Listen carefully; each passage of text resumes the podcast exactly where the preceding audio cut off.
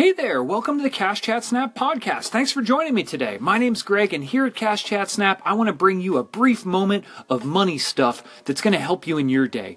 One idea that I wanted to introduce today is called the nudge. Humans are creatures of habit, and when it comes to being creatures of habit, there's this idea called a nudge brought to us by Richard Thaler, or at least that's where I learned about it. He is a professor of behavioral economics at Chicago Booth School of Business. Why he calls it the nudge is it's a small feature in our environment around us that captures our attention and alters our behavior. Perhaps if you've been walking in a park before, you may have seen those little green footprints leading up to a trash can. This is an example of a nudge, just something that pushes us in the direction of making a decision that could help us in some way. There's healthy nudges, like for example that, and there could be also unhealthy nudges too. For example, if you have sweets and snacks and unhealthy treats sitting out on your table at home, you're more likely to eat them. That is something in our environment that captures our attention and alters our behavior. So, what can we do with our money stuff?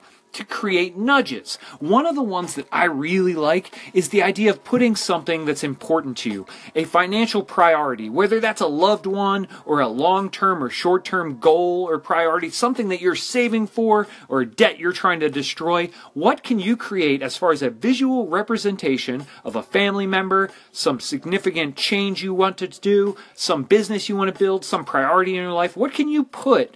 As far as a visual nudge on top of your credit cards, your debit cards, and your cash in your wallet and purse. Something that every time you go to spend, you need to look at that image and perhaps create a small nudge to capture your attention and alter your behavior over time. Other ways that we can think about nudges are default options. For example, if you automatically set up some savings to automatically take a little bit of money out of one of your accounts every month for saving or for investing, this is going to create a habit, a nudge that is in your financial environment that's going to capture your attention month to month as you're like, oh yeah, that little bit of money, it's going back into that account. And then it's going to alter our behavior if we are seeing that little bit of money actually grow in savings, it will nudge us to grow more. Or there's one other idea about our habits that I want to throw out there peer pressure.